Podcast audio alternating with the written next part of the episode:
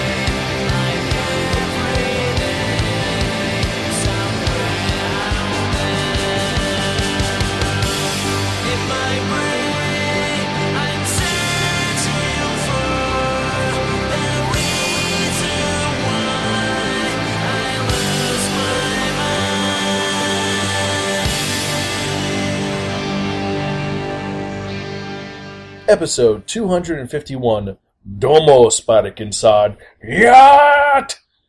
Hello, welcome to another episode of the Spiraken Manga Review, some podcasts and manga reviews about connecting enhanced narratives. I'm your host, Zan. Say konnichiwa, aloha, buongiorno, what's up? Yes, we are back for another fun-filled episode of this wonderful and illustrious podcast, and I am excited because we're at 251. We are 49 episodes away from episode 300 and our 10-year anniversary, if my math is right. I'm excited and psyched for this we're going to have a blast. But if you're joining us for the first time, that sounds like gibberish. So let me welcome you.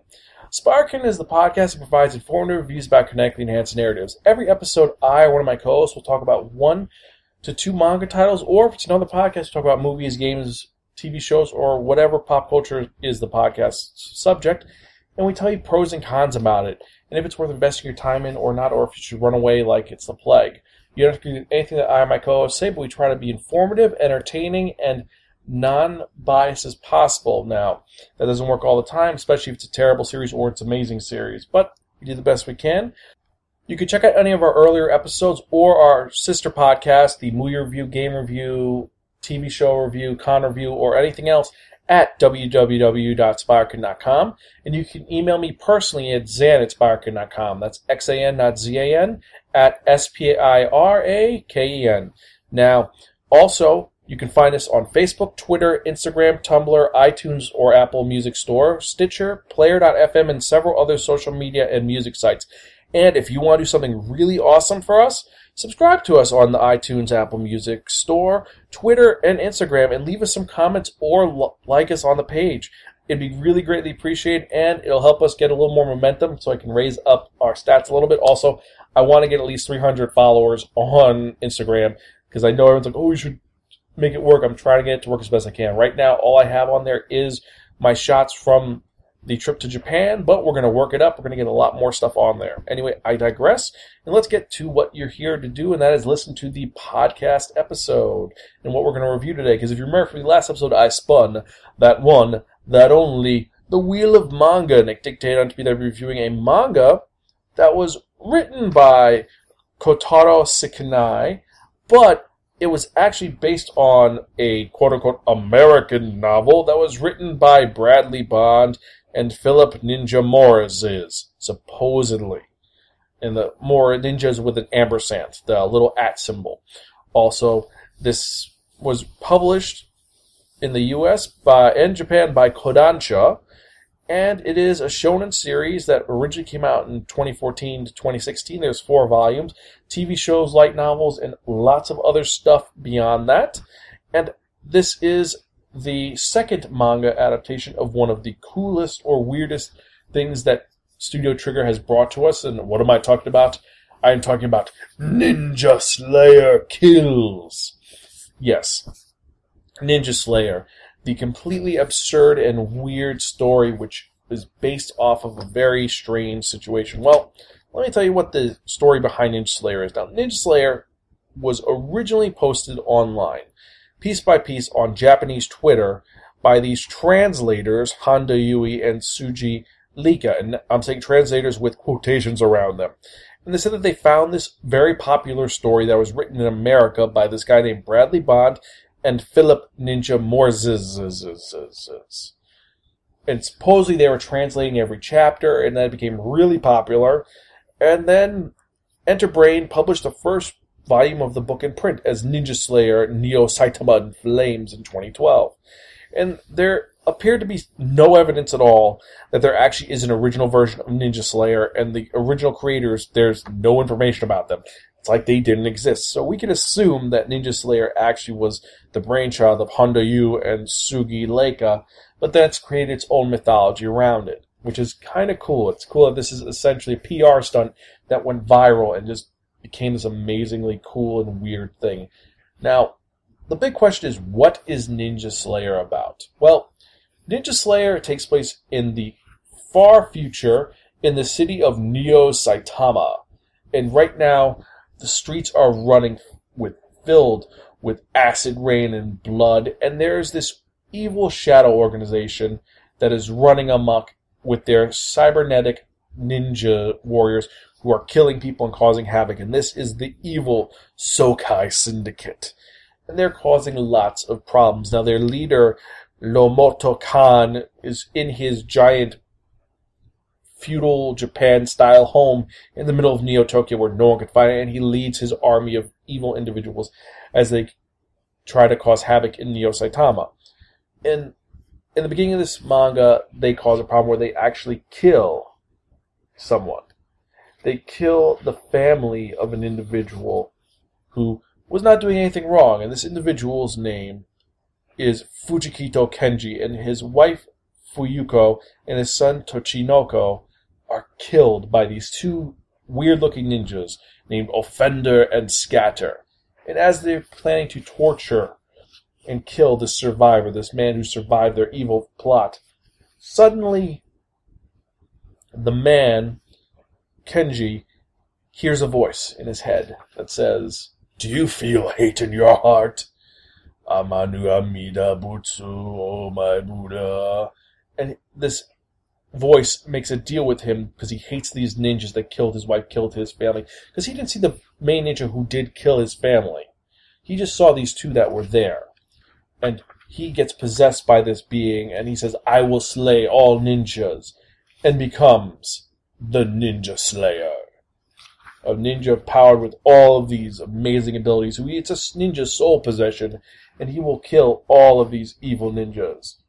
And it's very crazy how formal these ninjas are, because when they are being attacked and they are fighting, they will introduce themselves and say, Domo, whatever the person's name is, I am.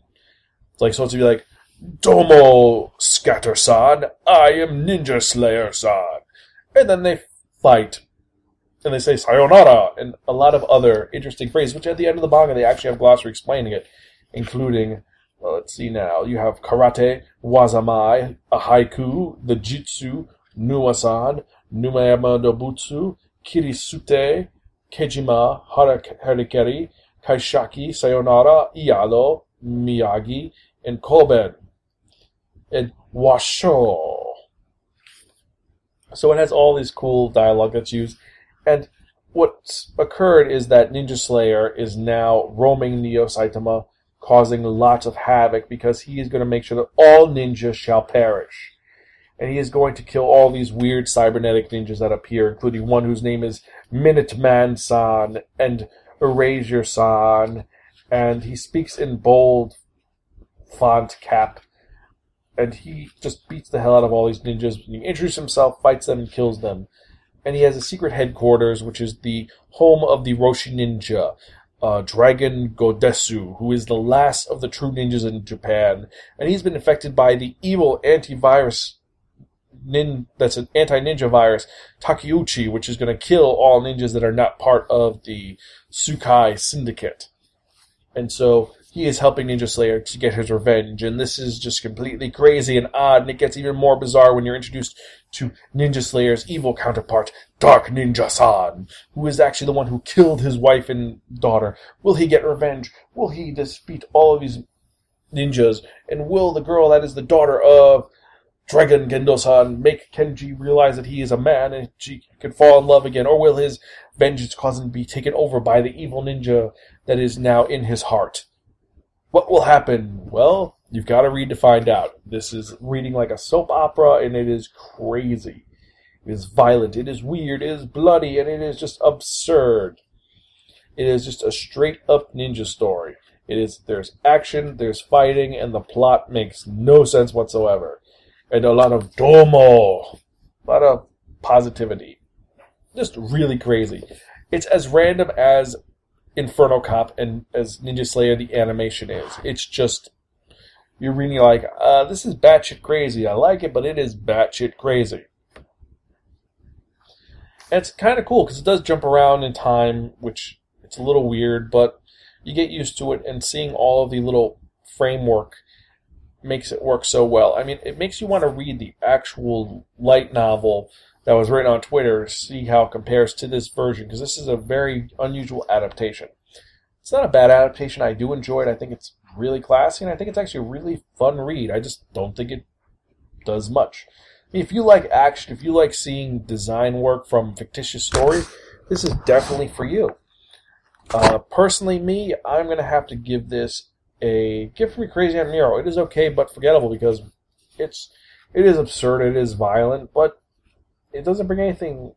Well, it does bring some stuff new to the table, but I want to read some of the other mangas that were released for this because there was another one beforehand called Blood in Saitama. I want to read that one to see how it compares before I make a real judgment. But right now, this is a gift from your crazy Aunt Miro. Okay, but forgettable because it is so. It's so not OCD. It's ADD. It just bounces from spot to spot to spot to spot to spot. And there is a logical story behind it where you know about the evil guys, you know they're going to fight, but you can't focus on the main plot. It doesn't really develop. It just gets in running and gets there, and just goes with it, and that's kind of cool. Some people like that kind of. You're gonna just run and keep going, and you're just gonna hit the wall at 150 miles an hour.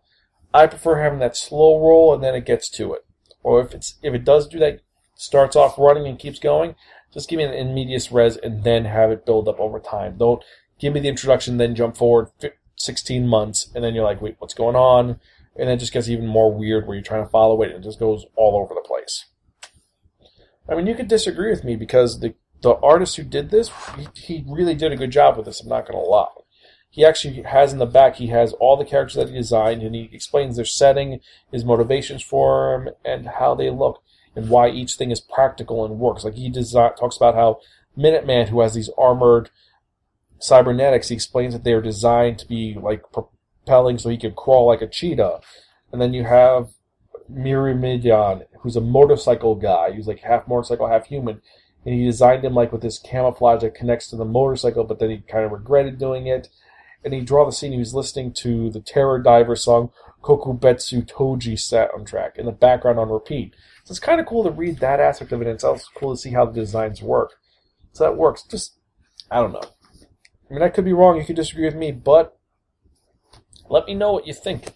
Zansparker.com. So, anyway, with that in mind, uh, the question for the day is going to be Do you think that there actually is a Ninja Slayer novel that was written by Philip and Brendan in the United States? Or, sorry, Bradley in the United States? Let me know.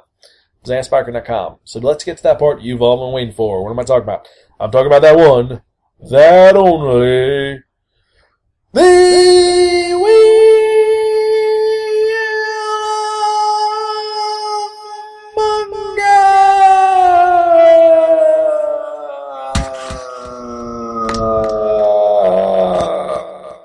The original and the best of all of these items. The Wheel of Manga, except no substitute or any crappy imitation.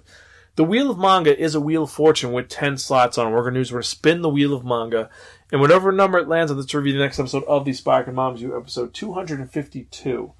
And we've got some really good titles on here. We've got everyone's favorite space captain, Captain Harlock, on here. We have the Detective Conan from Case Closed. We have the Garden of Words, and we have Are You Gonna Eat That? That just sounds like something that people do at restaurants and get mad about. Are you gonna eat that? No, it's mine. I mean, yes, it's mine. You can't have it. anyway, uh, so let's spin see. We're to review the next episode. There we go.